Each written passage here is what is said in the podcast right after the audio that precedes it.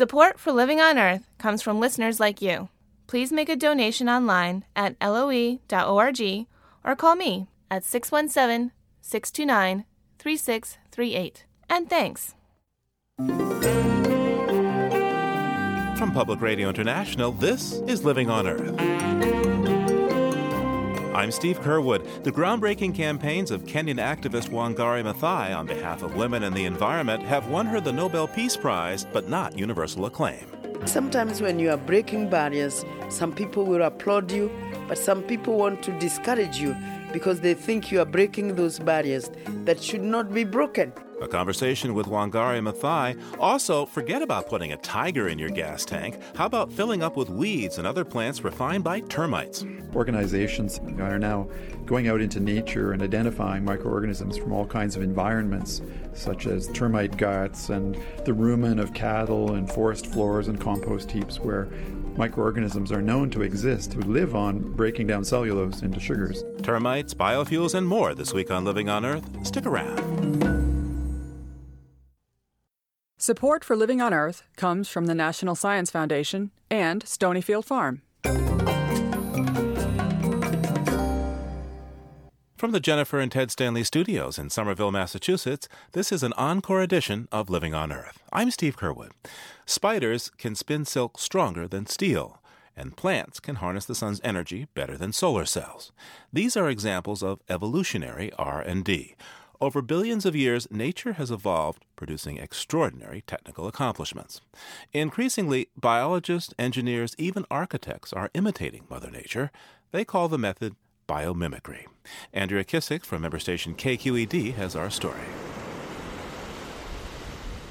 Growing up snorkeling off the coral reefs of Australia, Jay Harman has never strayed far from his childhood. As a boy, he paid close attention to how the waves curled and crashed and the sinewy way the fish swam. It all seemed effortless to Harman, who now runs an appliance design company in Marin County, California.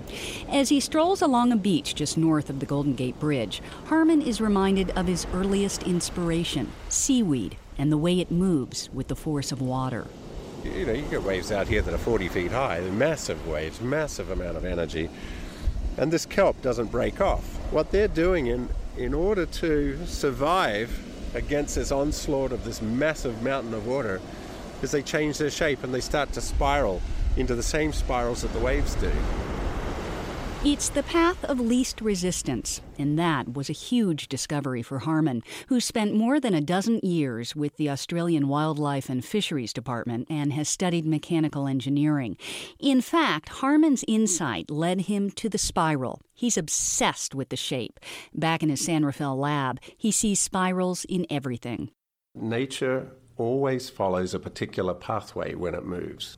But I'm talking about how liquids flow and how air flows and the fog moves and how blood flows in our veins, how a seashell grows or the cochlea of the ear grows. All of these things, without exception, have one path of movement, one geometric path of movement, and it's a spiraling shape. Think of that sucking sound when the last of the water drains out of the sink. Harman figured out how to copy a spiraling whirlpool to make more energy efficient, quieter fans, stints, pumps, and turbines. He hopes his tiny propellers will be used to curb the spread of disease in developing countries. Harman is part of a movement of innovators inspired by nature. And if they were to have a guru, it would be Janine Benyus. In 1997, she coined the term biomimicry in her seminal book about nature and design. Based in Montana, she travels the globe globe talking about the idea to industry, academics, and anyone who will listen. Around the world right now, there are people in design, engineering, architects, chemists, all who are sort of looking over nature's shoulder and saying, How has life already solved the problems that I'm trying to solve? And they're looking at those strategies and then actually taking the next step and trying to emulate them to solve human problems. Like droughts in Africa, engineers are looking at the Namibian beetle. It turns out its wing scales harvest water, even from fog. As the fog rolls in, the beetle lifts its wings, and large droplets of moisture build up and run down its shell into its mouth. A German company has developed a self cleaning paint based on the water repellent lotus leaf. And perhaps the best known example of biomimicry in action is Velcro, which was inspired by those little prickly things that stick to a dog's tail. All of those strategies have to be conducive to life.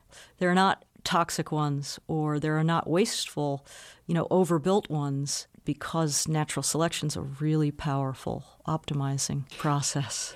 The caution that we have is that if you take biomimicry too far and you consider it as blind copying, then you can actually be led down the wrong path with respect to design. UC Berkeley integrative biology professor Robert Full is studying the locomotion of bugs and reptiles for ways to inspire robotics. Turns out that nature works on a satisficing principle. That is, evolution works on a just good enough principle, not an optimizing, perfecting principle. And in many cases, it's very hard to tell which parts of the organisms you should mimic and which parts you shouldn't. It's trial and error and a little bit of luck. Nike, who hired a biologist for advice on design, had to pull its Goat-Tec trail shoe modeled after a mountain goat's hoof when people didn't buy them. And that's where Full, who talked with the company, says corporations and manufacturers need to be careful. It may be that some of nature is just not meant to be copied. So here's a gecko, and it's sticking on a wall in okay. one of their cages. In his lab in the Life Sciences building on the Berkeley campus, Full points to a crested Indonesian gecko glommed onto the side of a small aquarium. You notice that the feet are a bit unusual in the sense that they're not just kind of flat, smooth toes. If you look at them, you'll see that there are sort of ridges there. They're leaf like structures called lamellae. And on those lamellae, what we discovered is that the geckos have millions of hairs. If you look at the ends of those hairs, they have the worst case of split ends possible. And that's the secret of how they can stick on walls and go anywhere. Full and his colleagues are trying to design a robot modeled after the gecko that can scurry up walls and look for victims in burning buildings. And that seems to be the common thread among most scientists looking to nature for ideas. They are seeking sustainable solutions that will help people and the planet resolve some of today's most pressing problems Full just started a new center at UC Berkeley dedicated to teaching the next generation of scientists how to take their cues from nature. For Living on Earth, I'm Andrea Kissack.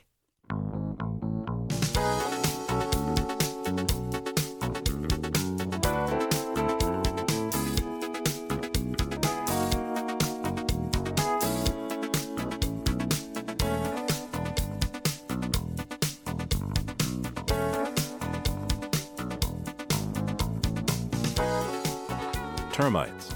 They can be really bad news if you live in a wooden home, but as scientists search for solutions to the challenge of climate change, termites might emerge as the good guys, along with an unusual plant that grows like a weed. Living on Earth's Bruce Gellerman explains. In 1997, Stephen Chu shared the Nobel Prize in Physics by thinking small, using lasers to trap and cool atoms.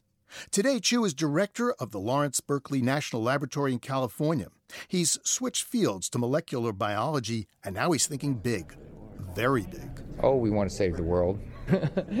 Chu wants to save the world from global warming, and he and colleagues from the University of Illinois Urbana Champaign, Stanford University, and Caltech plan to do it in part with plants. Corn and sugarcane can already be converted into ethanol, which can be used in cars, but it takes a lot of energy and land to grow, harvest, and convert these foods into fuel. Chu and Company have a different idea. Instead of using expensive crops which don't give you much bang for your buck, they want to distill ethanol from agricultural wastes, things like wood chips and a fast growing tropical grass called miscanthus. Chu calls miscanthus a miracle weed. On one experimental field, 2,500 gallons of ethanol were distilled from a single acre. That's nearly three times what you get from corn. This is a weed to behold. Miscanthus grows to 14 feet. Uh, perennial crop, chop it off the bottom. Next year, it's 14 feet. Pretty good stuff. And miscanthus doesn't need much water, fertilizer, or pesticides, and it's carbon neutral. It produces no extra greenhouse gases. Chu says it can be grown on millions of acres of fallow agricultural land. He believes making ethanol from ag waste and plants like miscanthus can replace two thirds of the gasoline used in the United States.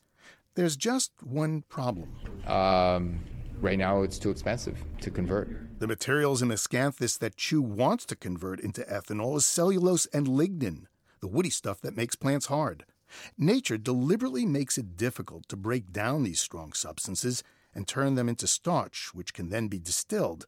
But nature also has things that can help, things like termites. That's right, termites the pests that can eat you out of house and home. The termites are fantastic. well, you know, we went through Africa, we saw these huge termite balls. These guys are working like mad. Melvin Simon, professor emeritus at Caltech, thinks termites can help save the world because they can do what we can't when we eat cellulose, we call it dietary fiber. It passes right through us. But when termites eat cellulose, they call it dinner.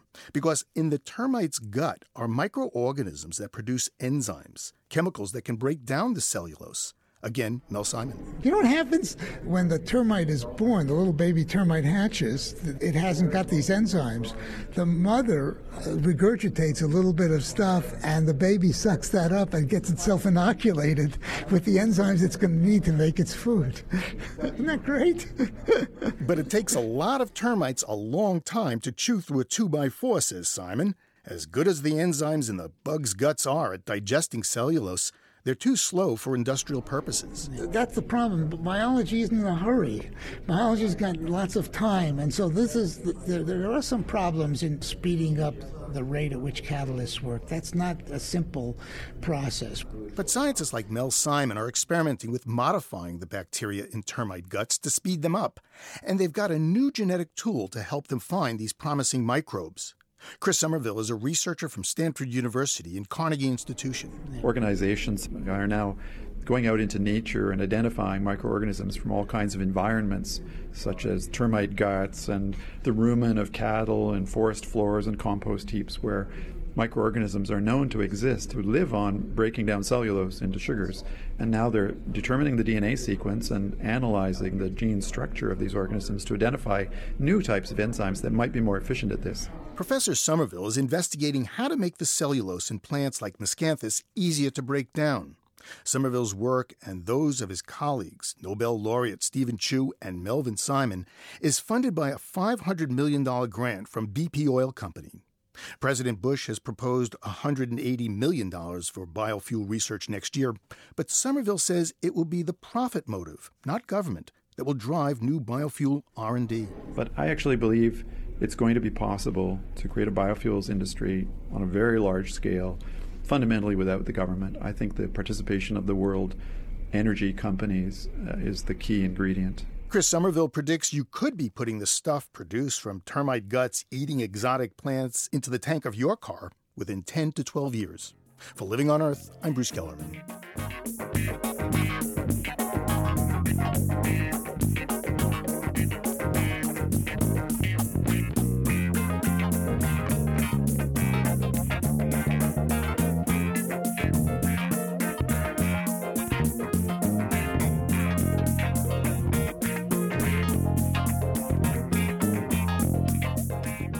Coming up, a conversation with environmental activist and Nobel Peace Prize laureate Wangari Maathai.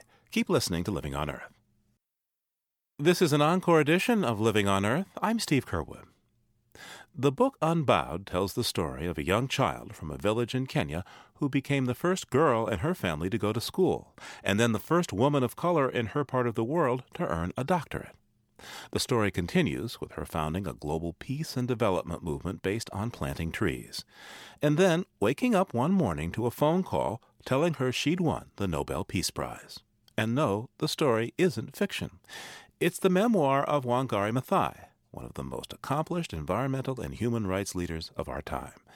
Earlier this year, Professor, as she's known in Kenya, visited the United States to speak about her efforts to preserve the rainforest of Central Africa and her other work on behalf of the environment and democracy that was recognized by the Nobel Peace Prize in 2004. She spoke to us from a studio in Buffalo. Professor, welcome to Living on Earth. Thank you very much. Now, for those who are unaware, I, I want to mention that you, Wangari Maathai, are, are the founder of, of just this extraordinary effort to mobilize uh, Kenyans and people all over the world now to plant trees in deforested land. Uh, you founded programs uh, to teach uh, children about river ecology. You've led tree planting campaigns for soldiers. Your leadership and that of the Green Belt movement that you founded in Kenya has has moved Kenyans to plant what some 30 million trees. and counting. And counting. yeah, we are still planting. It is very important for people to understand that we are dealing with a, uh, a region and a continent that is greatly deforested, uh, and it needs literally millions and millions of trees and, and mobilization of as many hands as can possibly be found. And even more so as we think that the tree you plant in Kenya helps the entire world with the global warming problem. Yes, especially now that uh, the scientists are telling us with more certainty that the climate change is indeed happening. It's very, very important for us to plant trees as well as protect the trees that are standing because these are our friends. They help us fix the carbon that is now in the atmosphere. When you received the Nobel Peace Prize, you got one of those very famous phone calls uh, from Norway. What was just about the first thing you did after you got that phone call? I I was so overwhelmed. I was um, literally out of myself, tears rolling down my cheeks, unbelieving. And I, w- I happened to be at this site where I was facing Mount Kenya, and for generations of past of my people, this mountain was a holy mountain, and it was one of the mountains that we had been trying to save from deforestation. So I was extremely overwhelmed, and I immediately dug a hole and planted a Nandi flame. The Nandi flame tree. This is the bright orange flowering tree. Yeah, it's a it's a tree that is um, it grows quite tall, and at the top, when it has flowers, they are red hot. So from a distance, the tree looks like it is a flame. That's why I guess the English, when they first saw the tree, they called it Nandi flame. Now, being awarded the Nobel Peace Prize, along the way, you wound up in jail. Not once, not twice, but several times. All because what? You were planting trees? Why why were you jailed for, for planting trees? Well, the jailing was not because of planting trees per se. It was because in the course of planting trees, in the course of mobilizing women, in the course of creating networks of women to plant trees, it had become necessary to also give them information on how the environment is destroyed, sometimes by the state. And it became necessary for us to raise our voices and tell the government that it was not managing those resources responsibly. Uh, and it was while we were doing this that we got arrested. The actual planting of trees would have been all right, but it would have been f- completely uh, nonsensical for us to be planting trees on one side and other people are cutting them on the other. So we decided to protect the standing trees and especially forests, which also serve as the water catchment areas for millions of people who live around the mountains. Now, it's not easy for women anywhere on the planet, but I don't know if people understand how difficult it is to be uh, an outspoken woman in East Africa, or was. You uh, were the first uh, woman of color to have a PhD in Central and East Africa, as I understand it. Yes, indeed. It's always very difficult to be a pioneer. Uh, and women, I guess, have been pioneering for a long time, trying to break the barriers of discrimination and denial of capacity to exploit our potential. And going to school for me was breaking one of those barriers. Getting to high school, coming to America and attending college, going home and registering for a PhD, all these were breaking barriers. And sometimes when you are breaking barriers, some people will applaud you, but some people want to discourage you because they think you are breaking those barriers that should not be broken because people want to fix you in a box. Now, despite your fame and success, the Greenbelt movement has subsisted on well, you don't have a whole lot of money. There are times when what you don't have enough money to buy the the plastic tubes that your volunteers use for stuffing in soil and seedlings. You don't have that basic item to, to accommodate everyone who wants to plant trees. Yes, that has always been our challenge from the very beginning, and we hope that at least now that our work has been validated, uh, that we would receive the support we need. Right now, as I speak, our biggest challenge is office space so that we can expand because there is so much demand for us, both locally and globally. At one point, there was talk of spreading the Greenbelt movement's uh, tree planting mobilization to Haiti. Um, you were in touch with uh, former Vice President Al Gore, in fact, to those uh, about those efforts. Uh, Haiti, of course, is one of the most deforested and, well, frankly, godforsaken spots on this planet. Um, what's going on now uh, in that regard? It has been very, very difficult uh, doing things in Haiti because to succeed, you need people on the ground who are committed to it. And that has been missing. Somebody cannot come from outside and plant trees in Haiti, rehabilitate the environment in Haiti. It must be done by the Haitians. We can share our experience with them, but it is they who must do it. The government, as you know, there has been in trouble for many years. We even brought some Haitians all the way to Kenya with the assistance of um, some women friends who were helping us. But when they went back, they didn't do anything. They kind of fizzled away. It's not easy. It's not a matter of talking.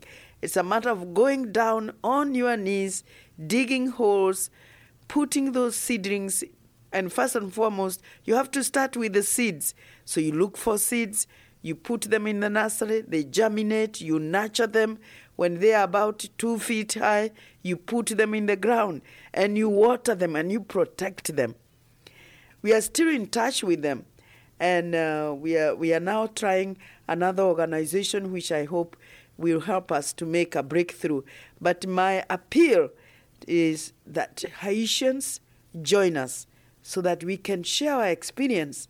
They can get down on their knees and rehabilitate their country one tree at a time.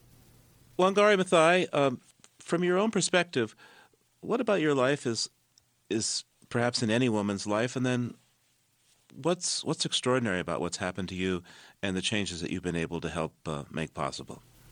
I think that um, what has, has has happened that is extraordinary uh, was sometimes completely unexpected. Going to school was in itself a, an extraordinary event because I was going to school at a time when very few girls were going to school.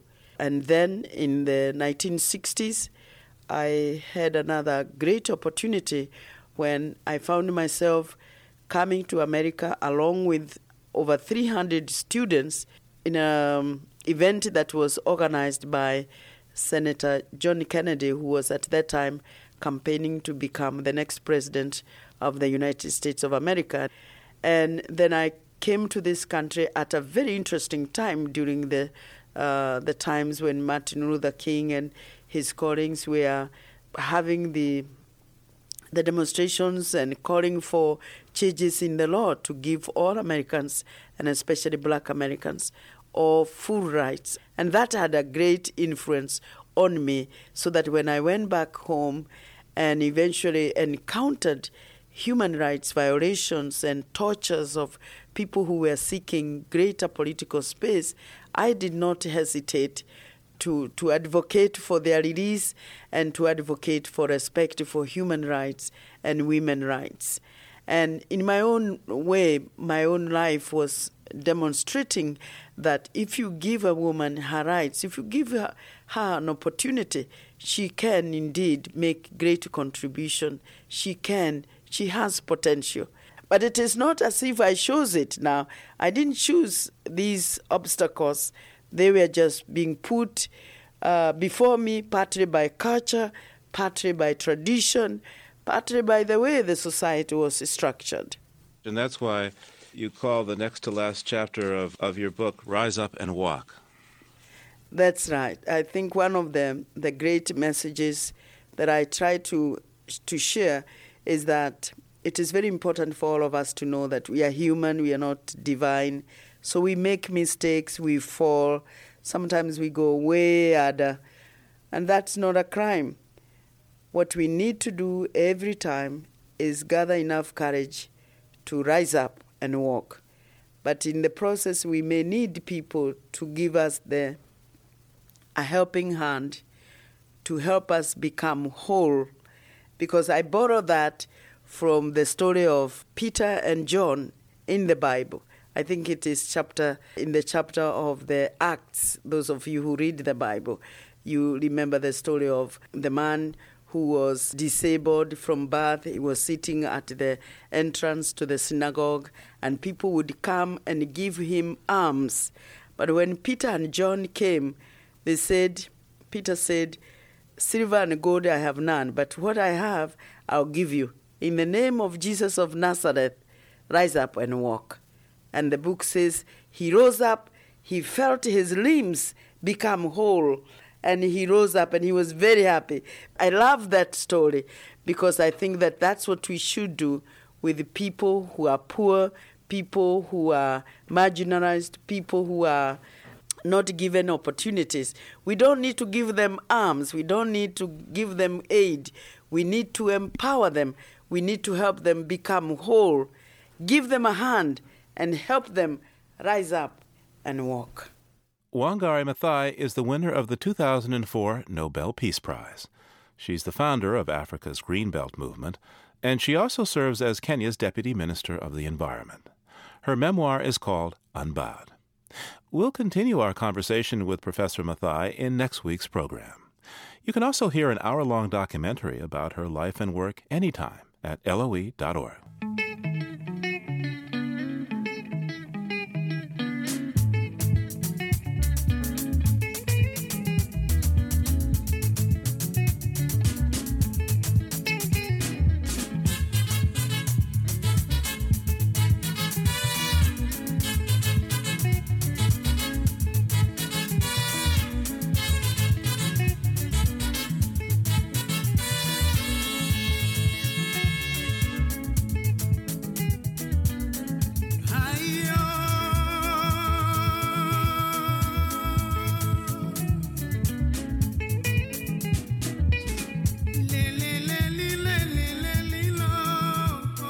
Just before she packed her bags for her freshman year in college, youth radio producer Jennifer Obakome headed north 220 miles from her home in Los Angeles to an organic farm in Three Rivers, California.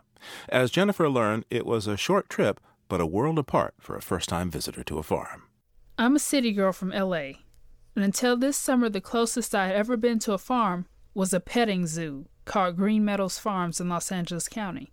Most of what I knew about country living I had learned from watching Green Acres on TV Land. That all changed when this city girl made her first trip with friends to the country, four hours outside of Los Angeles. Here's here's some gala apples. Mm. Just starting to ripen. I, I've been picking them and eating them already. I, if I were y'all, I'd, I'd grab some with a little rat on them. Some of them might have worms in them. Ah, to eat fresh fruit picked right from a tree. James Birch, proprietor of Florabella Farm, takes me on a tour of his beautiful 26 acre farm. I learn about the irrigation water needed for crops and how you monitor fruit and vegetable growth. I also find out that gala apples picked fresh from a tree are an enjoyable treat. I never considered farming as a career prospect before, although I do know something about farming because I once grew fruits and vegetables in the city with my late grandmother before I was preschool age. But now I'm 17. It's been a long time. Everything is beautiful on the farm, except for the bugs. I do face a major challenge if I ever want to be an organic farmer. Don't laugh. I have a nearly manic fear of spiders that began when my second grade teacher showed the movie Arachnophobia to our class. Of course, there are daddy longlegs all over the farm. So I brew up a plan to sleep in the car for two nights, though I changed my mind. Still, I can only stand to shower the first night because there are spiders on the ceiling. But as the weekend passes, the beauty of the outdoors outweighs my fear. So this is an Othello rose, and Othello is this is its third bloom of the summer. And if you smell it, you will be transported. I sniff alongside Bettina Wiesenthalberch in the rose garden at her neighboring farm. I think about my fear of spiders and its deeper roots. The truth is, I have bigger things on my mind. I start college in North Carolina in a matter of days. It's a complex rose. Mm. I begin to contemplate this new chapter of my life in terms of farming. I'm digging the hole for the seeds of new beginnings, and I'm growing roots to maintain stability during uncertain times. And then, of course, I'm weeding out the negative, facing those spiders, my fear of the unknown. My time on the farm tests my ability to accept situations that are out of my control and out of my comfort zones. This is also what college will do. In a funny way, visiting Florabella Farm feels like coming back to a home I never had. A home where I actually feel free to take in the air and free to accept that I'm going through changes. The farm can keep the spiders, but I'll keep the memories of the sweet smelling roses and the feeling of making a bright new transition into college. For Living on Earth, I'm Jennifer Obakame. Jennifer Obakame attends Bennett College in Greensboro, North Carolina. Her story was produced by Youth Radio.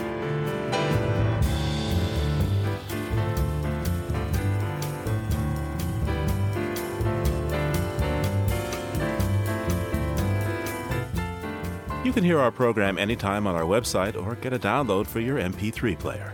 The address is loe.org. That's loe.org. You can reach us at comments at loe.org. Once again, comments at loe.org. Our postal address is 20 Holland Street, Somerville, Massachusetts, 02144. And you can call our listener line anytime at 800 218 9988. That's 800 218 9988.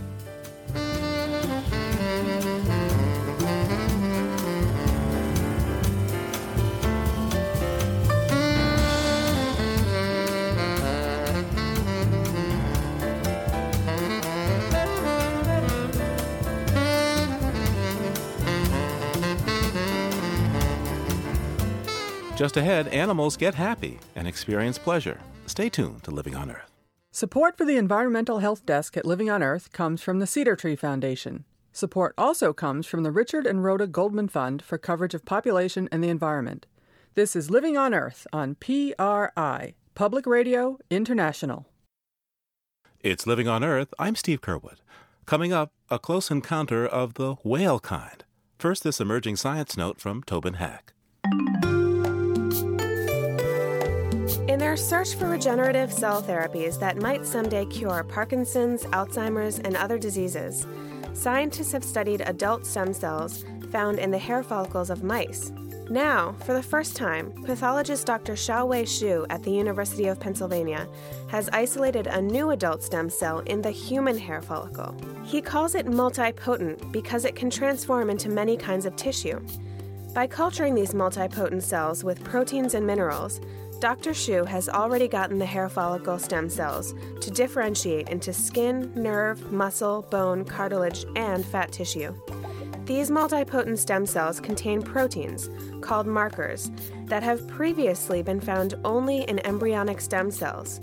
And they can duplicate themselves without the help of other cells, meaning that a single stem cell can be extracted from a hair follicle, cultured in a lab, and produce a colony of cells.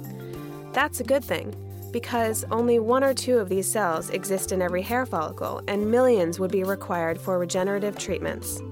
Although stem cells from human hair follicles are much harder to come by and less versatile than embryonic stem cells, they're less controversial in today's political and religious debates over the ethics of stem cell research. That's this week's note on emerging science. I'm Tobin Hack.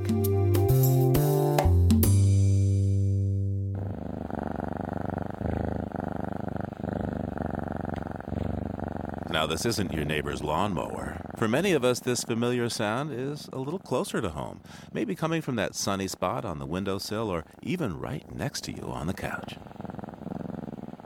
To many pet lovers, the purr of a cat is the sound of pure contentment. And for Jonathan Balcombe, it's an important subject for research. He's an animal behavioral scientist with the Physicians Committee for Responsible Medicine.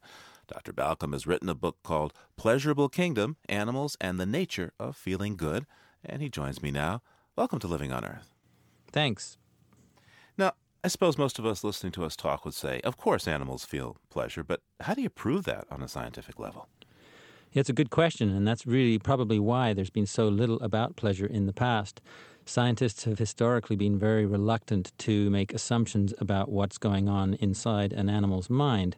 But uh, fortunately, in recent years, there's been a bit of a revolution there, and now the notion of animal emotions, animal feelings, and animal experiences are uh, becoming widely accepted in the scientific community. So no longer is it just uh, one petting one's cat and seeing pleasure. We are now beginning to talk about that more broadly. How about a little empirical evidence? Well, I, as a behaviorist, I would try to appeal to what animals, how animals behave. Um, you know, ants have a relationship with aphids, and aphids live on plants and they suck the juices from the plant and they exude what's called honeydew from the rear end of the aphid. And the ants go for this, and they've co evolved with the aphids, and they actually tend to them. So the aphids benefit by being protected, and the ants benefit by getting this reward. Well, honeydew isn't just water, it's sweet. So if ants go for sweet things, is it just chemical, or they're actually, are they, are they actually experiencing something sweet? I just think it's an example of something that we need to, to consider the possibility that there's mm. some level of perception and therefore appreciation of the taste. Let's talk about sex among animals. Insects have a lot of sex. Do they have a good time? No idea. I would rather talk about sex in, say, dolphins and bonobos or pygmy chimpanzees. Those are good examples of animals who are very sexual. In the case of dolphins, both males and females have a genital slit, and uh, they take advantage of that in social, various social settings, not just mating to try and uh, produce offspring. They will do what's called tandem riding, where one dolphin will insert his or her dor- dorsal fin into the dorsal fin of the other dolphin, be it male or female, and they'll swim along that way. Some dolphins also form these sort of small groups that interact in a sort of a sexual orgy. It's actually got a name for it. It's called a wuzzle. And um, in the case of bonobos, pygmy chimpanzees, uh, they are highly sexual animals. They sex is sort of a daily, if not hourly, um, aspect of their society. It acts as a social lubricant. It helps to uh, to uh, defray tensions, and it helps to perhaps uh, barter for something. And uh, so, I've seen some film footage of bonobos in action, and they are pretty remarkable. And I, I write about them at quite at some length in, in Pleasurable Kingdom. On what basis do you argue that animals enjoy sex? The reason why I think it's it's clear that animals enjoy sex is because not all of animal sex is in the context of making babies. There's a huge uh, roster of examples, and until, and until recently, scientists were loath to talk about those examples. But uh, now that they're coming to light, it's clear that uh, there's a lot of shenanigans out there in the animal kingdom that doesn't have anything to do with making babies. It is motivated primarily by pleasure. You know, we all have our preferences for food. Some of us don't like broccoli. I think there was a president of the United States that didn't like broccoli. And some of us love broccoli. In your book, you argue that animals are the same way, huh? Consider the huge importance of food to an animal. An animal has to get food to survive.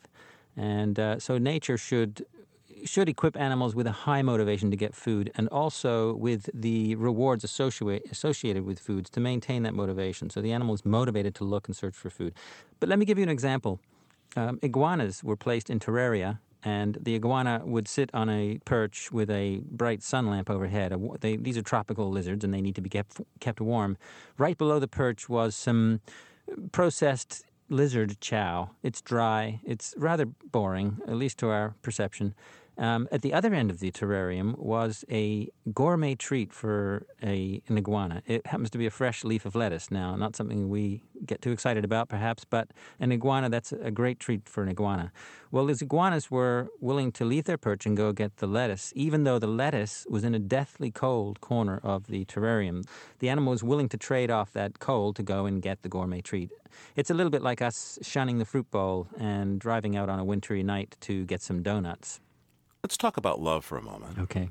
Now, It's, of course, tricky enough business among human beings, but uh, how much of what we might observe uh, as love among animals is, in fact, really, you know, just linked to mating for survival? And how much isn't? Well, kind of getting back to the point I made earlier, you know, the survival and an experience go hand in hand, and that's a key point I make in my book. Evolution and experience are compatible.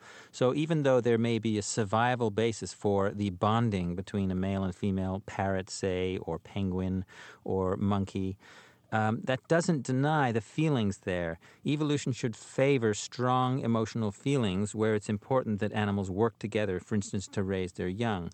So, if an animal has a strong emotional attachment to another, and, the, and then that's going to keep them together. And if they need to work together, say to raise their chicks in the nest or to raise their young and to wean the young, then that should be favored by evolution. So it's a good example of evolution and experience working hand in hand. And pleasure is very much uh, a part of the dynamic that drives this adaptive behavior. Oh, I will say one other thing about love, and that is the negative side of love. Of course, love is very complicated and involves a lot of uh, grief and duress in some situations. An example would be when, when an animal or one of us uh, loses a partner. And uh, just as we grieve for prolonged periods, geese um, and uh, penguins and and and certainly parrots will grieve. Certainly, parrots and geese are well known for grieving behavior, and monkeys and apes as well if and when they lose their partner. So even though that's clearly not pleasurable, it's um, an indication of the richness of the emotions involved, which in turn suggests that they also derive a lot of pleasure from the interaction when they're together.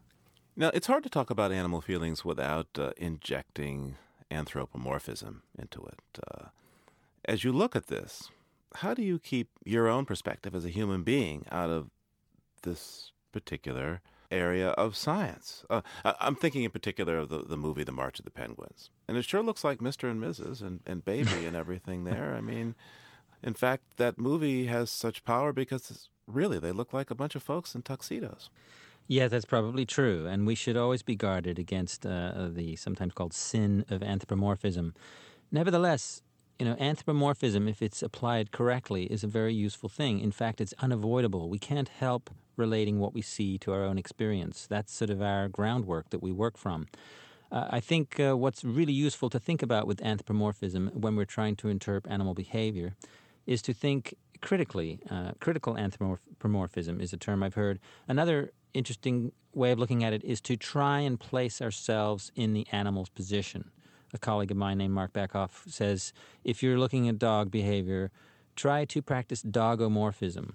Try to think of yourself as a dog and as you observe the dog's behavior, place yourself in the dog's world as best we can. Obviously, we cannot do that completely. But then, if we make interpretations about their behavior, we're more likely to be closer to reality, the, the dog's reality, than if we merely place it in our own experience. Jonathan Balcombe's book is called Pleasurable Kingdom Animals and the Nature of Feeling Good. Thank you so much, sir.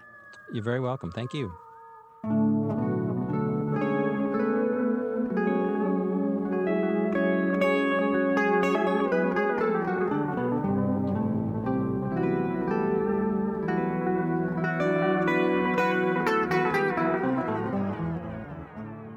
You might say Lynn Cox is more at home in the water than she is on land.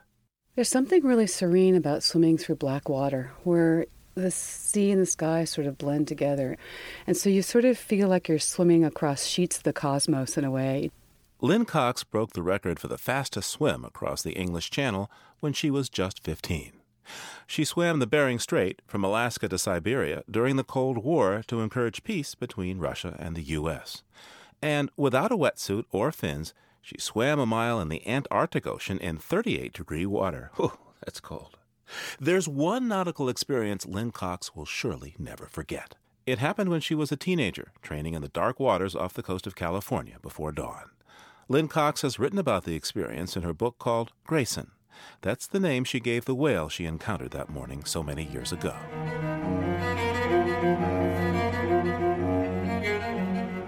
When I was training one morning off the coast of Seal Beach, when I had this baby gray whale that I wound up calling Grayson swimming with me, I didn't know at first what it was. And so to be swimming along and feel the water hollow out underneath me and being sucked down into that little hole and being dragged along by the slipstream, I was really scared. And I really had to talk myself down and not just turn and swim out of the water as fast as I could.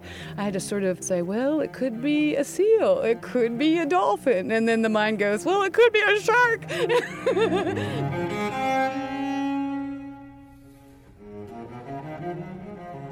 you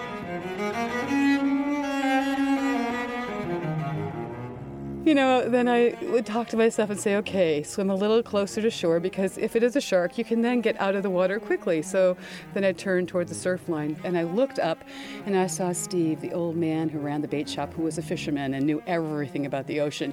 And he was waving his arms frantically at me and I thought, yep, it was a shark. It's time to get out now. And then and then he shook his head.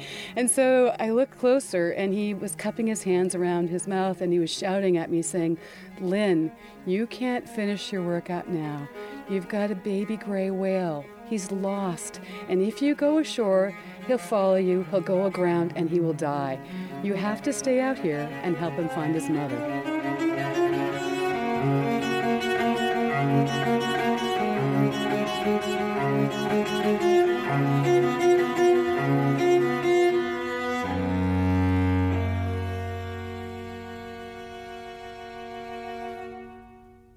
I didn't know how you find a mother whale in the middle of the Pacific Ocean.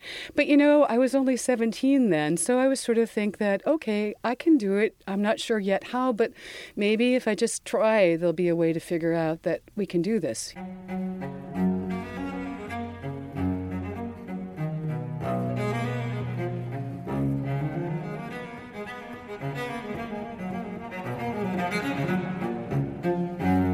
Then he tried to communicate. He swam over and rolled over it and looked at me with one big brown eye.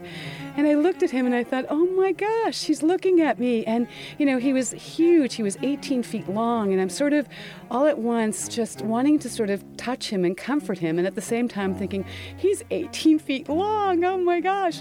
And so he came very close to me and then would swim away. And then I decided, well, you know, you learn in life that sometimes just being with somebody else will make all the difference in the world. So I decided that I would just stay with him, and maybe by doing that, we could together find his mother.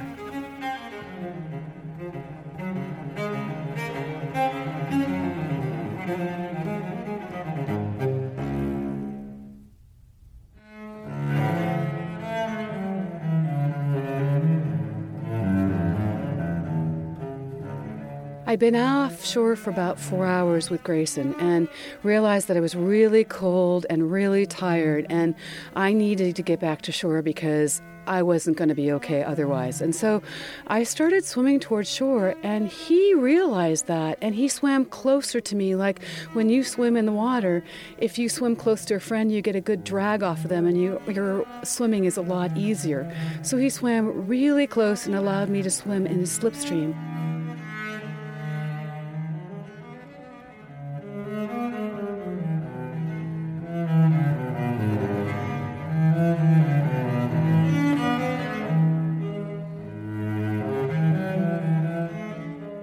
We made it back to the pier where there were people on the pier watching. And in the meantime, the lifeguards who patrolled the area had called each other to tell their friends to be on the lookout for a lone female whale, gray whale, who might be somewhere offshore.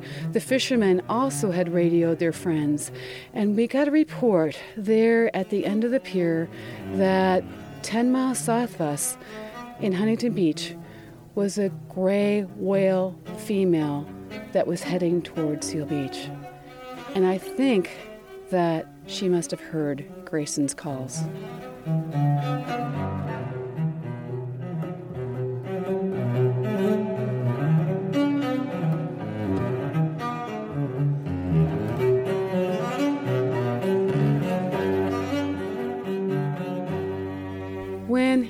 Over to me, it was obvious to me that he was asking me for his help.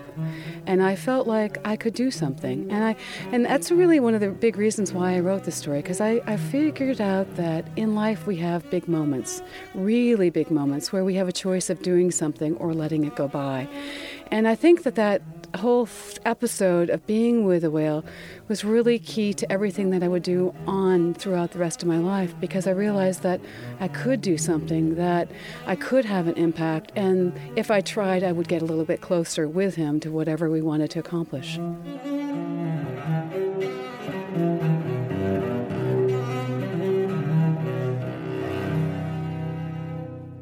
And yes, mother and baby did reunite.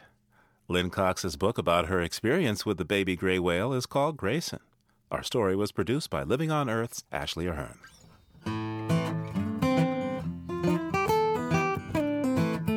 Next week on Living on Earth, she grew up in West Virginia coal country and then headed to Nashville. Country music star Kathy Mattea talks about the effects of coal mining on families and the environment. Strip mining is rampant right now and it's raping it's raping the countryside. We have to try to get into a solution so that we can make some kind of sensible transition to cleaner power. Coal country crooner Kathy Mattea next time on Living on Earth. Living on Earth is produced by the World Media Foundation. Our crew includes Ashley Ahern, Eileen Bolinsky, Bruce Gellerman, Ian Gray, Ingrid Lobet, and Jeff Young, with help from Bobby Bascom and Kelly Cronin. Jeff Turton is our technical director. Allison Lirish Dean composed our themes. You can find us anytime at loe.org. I'm Steve Curwood. From all of us here at Living on Earth, thanks for listening. Funding for Living on Earth comes from the National Science Foundation, supporting coverage of emerging science, and Stonyfield Farm organic yogurt and smoothies. Stonyfield pays its farmers not to use artificial growth hormones on their cows.